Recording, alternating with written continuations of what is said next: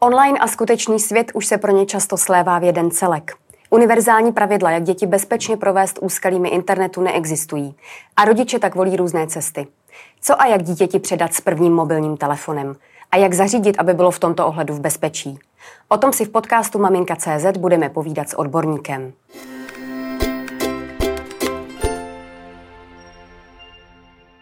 Mým dnešním hostem je Pavel Košek, odborník na online bezpečnost a ředitel korporátní komunikace ve společnosti Huawei Česká republika. Dobrý den. Dobrý den.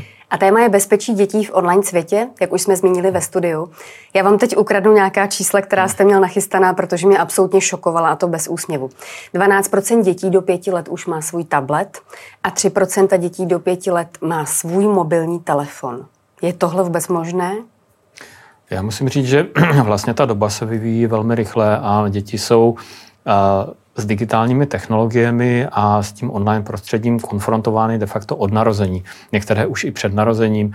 A znám to i z vlastní zkušenosti. Vlastně dítě, když se narodí, tak první, koho vidí, tak je porodník, porodní asistentka, maminka, tatínek. Tatínek většinou drží mobilní telefon, udělá první snímky, nazdílí je v lepším případě s rodinou Občas eh, se stává to, že je vlastně eh, nazdílí i veřejně, to znamená, jsou přístupné pro kohokoliv. A v tomto okamžiku už vlastně nejenom, že se dítě vlastně seznamuje a je konfrontováno s tím online světem a s digitálními technologiemi, ale už mu ty rodiče začínají psát jeho vlastní digitální stopu. Mm-hmm. Takže je to vlastně normální, že má potom pětileté dítě už svůj mobil, jakkoliv mě to přijde hmm. šokující. Ježíšek to totiž řeší, protože jsme hmm. před Vánocemi, myslím, že v mnoha rodinách. A taková ta typická otázka je, kdy pořídit dítěti první mobilní telefon? Protože to přání už tam je teda velmi záhy, jak jsme zjistili z vašich hmm. výzkumů. A musíme si uvědomit, že de facto děti se učí de facto napodobováním a my jako rodiče ne vždycky jakoby jdeme úplně dobrým příkladem. Uvědomte si, jak často máte telefon v ruce, jak ho využíváte, a jak často jste vlastně vy v tom digitálním nebo online světě. To znamená, i to dítě vlastně vidí, že vy ten telefon, případně počítač, případně chytrou televizi používáte a chce vás napodobovat. Je zvědavé. Vidí to u rodičů, to znamená, chce to taky. Největším odborníkem, to musím říct, že na vaše dítě jste vždycky vy. Vy jako rodič jste největším odborníkem na své dítě, takže na vás by mělo být, kdy se to dítě začne s tím světem digitálním více seznamovat a kdy se začne vlastně v něm osamostatňovat a vy musíte posoudit, jak je dostatečně vyspělé. Jak už jste řekla, v podstatě 12 dětí do pěti let už má svůj vlastní tablet, nízké procento dětí už svůj vlastní mobilní telefon. To znamená, že eh, když má to dítě tablet, tak už má svůj vlastní přístroj, zařízení, díky kterému do toho online světa může vstupovat. Tím zásadním krokem, o kterém se můžeme bavit, je vlastně pořízení prvního mobilního telefonu, vlastního mobilního telefonu, eh, kdy to dítě eh, vlastně získává už ten jedinečný svůj vstup do toho online prostředí a tohle eh, se většinou odehrává mezi sedmým a devátým eh, rokem věku toho dítěte. Ale zase, pozor, je potřeba zdůraznit, že je to vždy na rozhodnutí toho rodiče.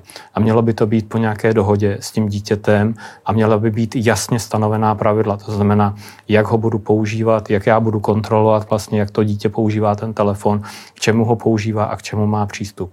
Čili uh, už ten běžný věk, kdy to dítě má svůj vlastní mobilní telefon, většinou tedy chytrý, je mezi sedmým a devátým rokem věku, tedy eh, na prvním stupni základní školy. Tam určitě hraje roli i to, jak ho mají spolužáci, eventuálně hmm. starší sourozenci, to vidím i u nás, hmm. vlastní příklad z rodiny. Eh, hmm. Co vy byste ale osobně poradil, když dáváme dítěti ten první mobilní telefon, ať už my nebo Ježíšek, nebo při nějaké jiné příležitosti, s čím mu ho dát, když se bavíme právě o tom, jak ho bude používat a s jakými pravidly? A jasná pravidla. Zase, eh, ta vyspělost toho dítěte a ta schopnost se osamostatňovat musí být vlastně na vás. Jo? To znamená, pokud ten telefon bude pouze na volání, SMS-kování, je to naprosto v pořádku, pokud vy jako rodič eh, usoudíte. Pokud už to dítě bude mít eh, možnost vstupovat třeba do online světa, to znamená připojovat se k internetu, je důležité si s tím dítětem o tom promluvit a zase nastává určitá důležitost jednoho nástroje, který mu se říká rodičovská kontrola. To znamená buď nějaká aplikace nebo nastavení, anebo úplně jednoduše to, jakým způsobem tomu dítěti budete kontrolovat telefon fyzicky, to znamená, jestli se někam připojí, jaká je historie prohlížení. Tohle to musí být vždycky určitě součástí toho samotného předání a potom používání toho mobilního přístroje. Mhm, takže rodič má poměrně dost významnou úlohu. Musím říct sama za sebe, že tohle občas nám rodičům určitě uniká, že ty děti, přece jen řekněme si upřímně, na tom telefonu jsou takové klidné, hodné a potichu a to se nám občas i hodí. Mm-hmm. Tohle by nás nemělo úplně uh, ukonejšit. Ono to, že to dítě vlastně máte ho fyzicky pod kontrolou, ono je někde v tom online světě, ten online svět je naprosto báječný. Já, uh, co bych jakoby doporučil každému rodiči je toho online světa se nebát, ale zároveň nepodceňovat rizika, která tam na to dítě čekají.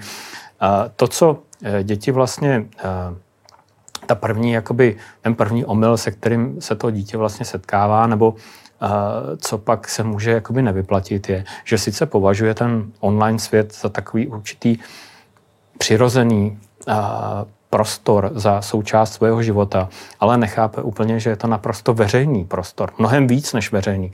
Cokoliv vlastně do toho online světa vložíte, tak se dá okamžitě sdílet, kopírovat, je to tam v podstatě na věky. To znamená, pokud tam vložíte nějaké svoje intimní nebo citlivé materiály, nebo to dítě, tak se může stát, že to tam prostě bude na věky a to dítě se s tím potom bude potýkat. A tomuhle prostě ono nerozumí. A stejně tak ten rodič, když eh, ví, že to dítě v podstatě v pokoji na počítači má takový pocit vlastně bezpečí, a není tomu tak. Já vnímám to online rodičovství nebo to digitální rodičovství za plně stejnou disciplínu, jako je běžné rodičovství. To znamená, vy s tím dítětem eh, musíte prožívat ty věci online, je potřeba mít to dítě pod dozorem. Je to v podstatě rodičovství jako jakýkoliv jiný. Musí si to ten rodič vlastně odpracovat a je to každodenní dřina. Já někdy to přirovnávám i k tomu, když vlastně dítě učíte jezdit na kole. Jo, taky nejdřív je to prostě to podrážedlo, pak je to nějaká tříkolka, kolo s kolečkama, pak je to větší kolo, že samozřejmě dítě musí dostat helmu, učí toho základy vlastně silničního provozu a tak dále. A teď si vemte, že to dítě vlastně na tom kole až tak dobře jezdit neumí. Co se týče a, digitálních technologií, tak v podstatě jak děti umí ovládat ty technologie intuitivně a jsou v tom fakt dobré. A, tak to je, jak kdybyste mu dali kolo, ono vám v podstatě předvedlo z místa dvojitý salto vzad, zrychlení z 0 na 100 za 5 sekund, um, taky to dítě jako nepošlete rovnou do uh, hustého běžného silničního provozu, jenom proto, že umí jezdit na kole. To znamená, eh, vždycky je dobré vlastně to dítě mít nějakým způsobem pod kontrolou a vždycky si ověřovat, jak ten svůj digitální život žije, jestli mu tam něco nehrozí a v podstatě nečekat úplně na ty signály. Ty signály samozřejmě, že se něco děje, jsou taky důležité. Když to dítě vlastně zanedbává hygienické návyky, mění se mu nějak nálada nebo mění se mu nějak zvyklosti, a horší se mu třeba známky ve škole, je nějaké zamlklé a tak dále. Může to být signálem, že se něco děje nejenom v tom reálném světě, ale i online. Mm-hmm. Zkusme prosím popsat, jak by měl fungovat takový správný rodič třeba toho 7, 8, 9 letého dítěte, které má svůj první mobilní telefon. Vy jste mluvil buď to o nějakých mm. aplikacích, předpokládám, že neexistuje jedna dokonalá, která bude skvěle fungovat všem, nebo o té historii, možná i povídat si s dětmi. Co takový rodič, aby všemu zamezil těm hrozbám? Tak já už jsem mluvil o něčem jako každodenním rodičovství a ono vlastně jakoby spousta věcí platí i pro to online nebo digitální rodičovství. A stejně jako dítěti dáváme stravu nebo jako se ho snažíme nějakým způsobem udržovat a v kondici a, a vymýšlíme mu pohyb a vymýšlíme mu různé podněty, tak i ten přístup vlastně k online světu a digitálním technologiím by měl být zdravý a vyvážený stejně jako se stravou a tak dále. Samozřejmě to dítě, taky když bude mít na vybranou mezi hamburgerem, čokoládou a salátem, tak vám nesáhne potom salátu. Jo. Na tom, v tom online světě jsou mnohá lákadla a ty děti stejně jako dospělí. Sáhněme si do svědomí, taky rádi prostě se jen tak bavíme na telefonu, jen tak si prostě užíváme, zahrajeme hru, podíváme se na nějaké video, tak i ty děti jakoby eh, raději sáhnou po tom, co je pro ně, co je pro ně pohodlné. To znamená každopádně zdravý, vyvážený přístup a uvědomte si, že to dítě potřebujete rozvíjet co nejvíc v, to, vlastně nejvíc oblastech. To znamená určitá rozmanitost. Není dobré vlastně to dítě nějakým způsobem jednostranně omezovat. Do budoucna ty digitální technologie, online svět budou čím dál víc součástí i našeho světa. Čili zakazovat, oddalovat nemá příliš ne, význam? Ne, ne, za mě určitě ne. Je spíš jako důležité, abyste tomu dítěti našli nějaké alternativní anebo vůbec hlavní aktivity, sport, poznávání a tak dále. A ty technologie byly jenom pomocníkem. To znamená, pojďme si udělat výlet, já tě naučím, jak se používá mapa a pak si to třeba zkusíme i s tou digitální mapou v telefonu, s internetem, nebo případně budeme poznávat stromy pomocí nějaké aplikace. Technologie by měly vždy pomáhat, nebýt vlastně takovou jakoby první volbou, neměli bychom si na nich budovat, řekněme, nějakou závislost. I když se slovem závislost opatrně, i my jsme nějakým způsobem vlastně trochu připoutání k digitálním technologiím a když si já si nedokážu něco představit, takže ráno prostě vyrazím bez telefonu. Možná bych přežil brýle, možná bych přežil klíče, ale bez toho telefonu bych se asi neobešel. To máte pravdu. Mm-hmm. To už je jak bez ruky, že jo, se říká. Přesně tak. Kde se mohou rodiče nejlépe vzdělávat na tato témata? Protože mm. jako matka tří dětí, jednoho už po Bertě, musím sama říct, že občas člověk opravdu vůbec nerozumí tomu, mm. co oni v tom online světě řeší. A to je samozřejmě špatně v tu chvíli. Naprosto ideální je vzdělávat se s tím dítětem.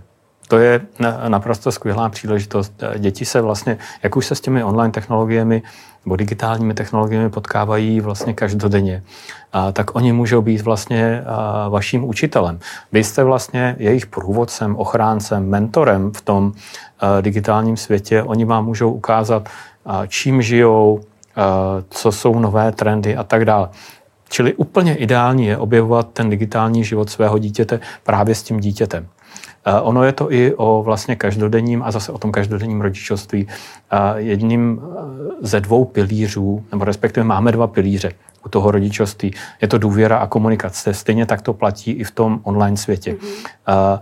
Potřebujete si nastavit důvěrný vztah s tím dítětem, tak aby vlastně bylo ono ochotno s vámi sdílet vlastně i ten svůj digitální život. Let, kdy vlastně to dítě žije ten svůj mm, digitální život tak trošku natajno.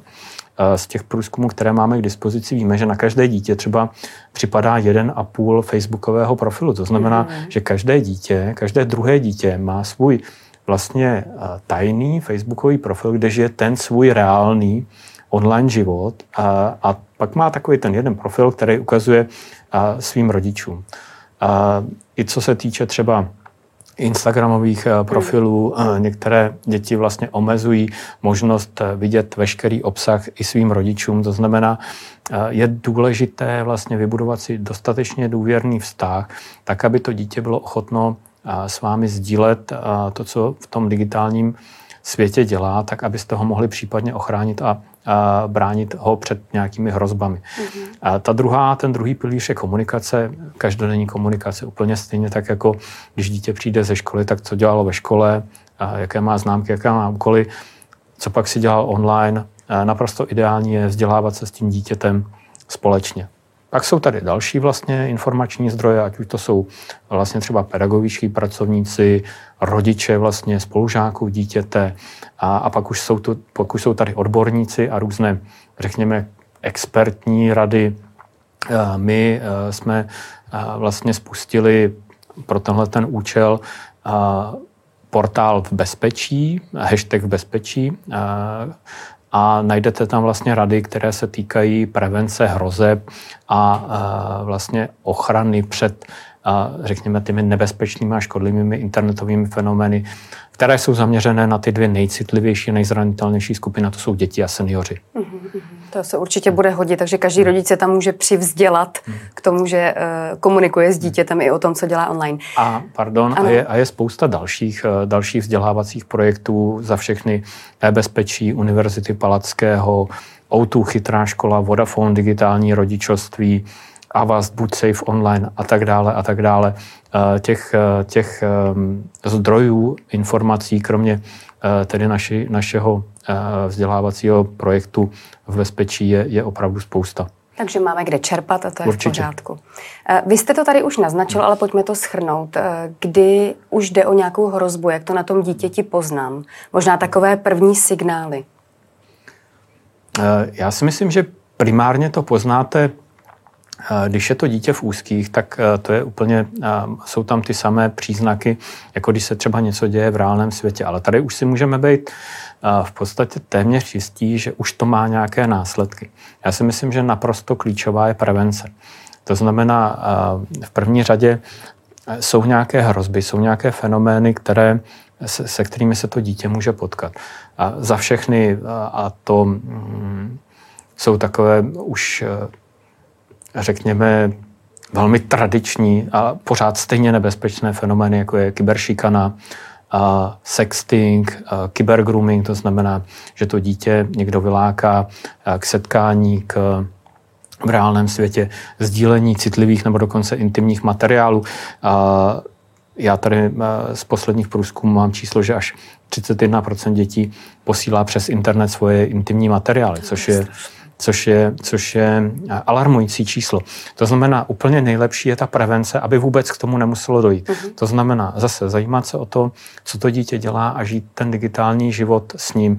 Pokud tam bude nastavená, pokud budou nastaveny pravidla, pokud bude důvěra, komunikace, máme šanci vlastně odfiltrovat to, co, co to dítě vlastně online dělá a zjistit, jestli vůbec to jeho chování je případně rizikové. Uh-huh. A, a ještě jedno, co bych, co bych doporučil, je nepolevit. A třeba co se týče vlastně zase průzkumu, tak až 63%, 63% rodičů neomezuje dětem vyhledávání na internetu. A s postupujícím věkem to vlastně polevuje.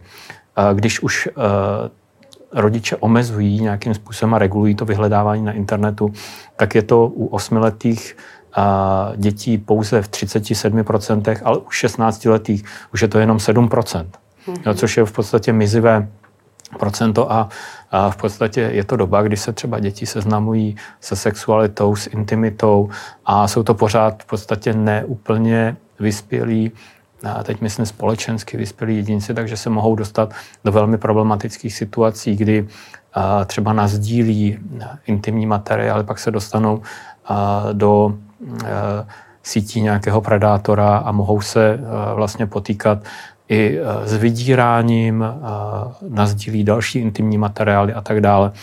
V tomhle případě, pokud vy zjistíte až takovýhle závažný problém, určitě obrátit se na odborníka, případně se obrátit bez odkladu na policii tady to doporučení, který bych opravdu dal, je neskoušet vlastně toho predátora nebo agresora nějakým způsobem provokovat nebo udržovat s ním komunikaci nebo snažit se tuhle tu věc vyřešit. Jedině policie má ty nástroje, kterými může vlastně za prvý eh, eliminovat toho eh, predátora, to znamená eh, zabránit tomu, aby pokračoval v tom jednání, případně zajistit ty materiály, které to dítě nazdílo a celou věc řešit.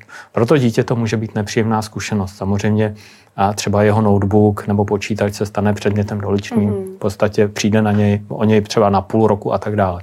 Ale je to pořád vlastně menší zátěž a možná i poučení a, a zabráníte vlastně tomu nejhoršímu. Tam opravdu potom hrozí fatální následky. To dítě už nemusí vědět, kudy kam. A nechci radši domýšlet toho, jak to může skončit. Mm-hmm.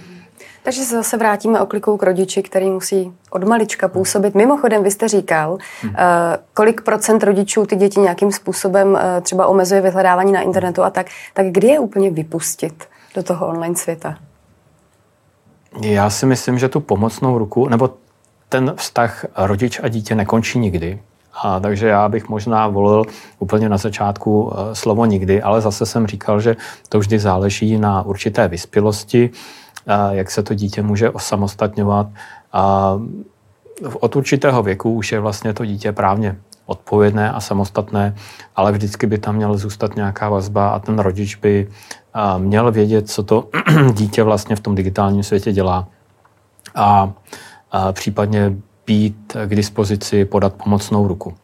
Ono já mám pro rodiče taková tři doporučení. Ono existuje jakoby spousta pravidel, spousta zásad, eh, které se už potom věnují nějakým jakoby konkrétnějším opatřením, jak vlastně eh, působit preventivně proti těm hrozbám a rizikům na internetu.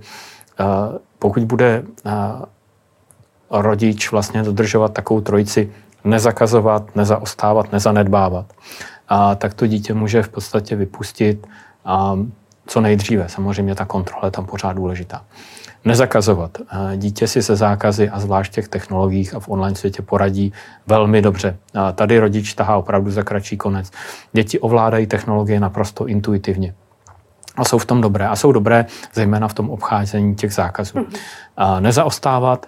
A také jsme říkali, že fakt nej, nejlepší úplně poznávat ten digitální svět a společně s dítětem a v podstatě se učit, získávat vlastně nové informace o tom, jaké jsou trendy, jaké jsou hrozby, co by to dítě mělo a nemělo a, a také e, vlastně zjišťovat, v čem mu může být ten rodič platný a nezanedbávat každodenní komunikace. Ten digitální svět je úplně nejlepší objevovat s tím dítětem. I vy se můžete naučit spoustu věcí, ten generační rozdíl je tam opravdu obrovský. Dokonce občas hovoříme o takovém vlastně generačním paradoxu.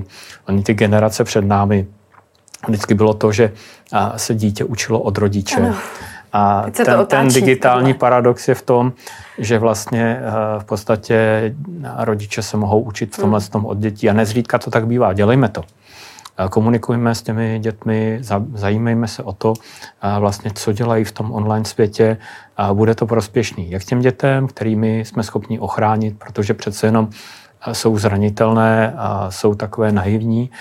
A i my se občas poučíme, protože i ten rodič a ty dospělí dokážou naletět internetovým podvodníkům a přiznám se, stává se to i třeba mně, že bych byl z toho kliknout na nějaký, eh, na nějaký odkaz nebo na nějaký e-mail, který ve mně vyvolá naléhavost a mm-hmm. nutnost eh, něco udělat a, a chytá mě na švestkách. Naštěstí se mi to nikdy nestalo, a, eh, a, a, ale je to tím, že prostě opravdu se snažím vlastně v tom digitálním světě neustále se zlepšovat, zdokonalovat, všímám si, jaké jsou trendy, co teďka vlastně frčí za podvody, které jsou zaměřené i třeba na seniory. Ono podstatě ty podvody v podstatě jsou opravdu založené na jednoduchých tricích a působení. Hmm. Čili když už budeme mít nastavené všechny tyhle ty zásady a budeme s tím dítětem v tom digitálním světě pracovat, a věřím, že každý rodič vlastně provede to dítě vlastně tím digitálním dospíváním a spolehlivě a sám bude schopen usoudit, kdy to dítě je zralé se v podstatě osamostatnit. A pokud tam budou vlastně ty základy, které spočívají v té důvěře a v té komunikaci, to dítě s jakýmkoliv problémem přijde za tím rodičem. A v současné době třeba pokud má to dítě problém, tak z průzkumu vyplývá, že v podstatě pouze každé druhé dítě a ta první volba je rodič. A já bych chtěl být vždycky ta první volba, který, které, které, která tomu dítěti s tím problémem pomůže. Popřejeme všem rodičům, ať jsou ti první a jediní a ať se ty vztahy budují i díky těm digitálním technologiím. To byl Pavel Košek, odborník na online bezpečnost ze společnosti Huawei. Já moc děkuji za cené rady. Díky, nashledanou. Díky, nashledanou.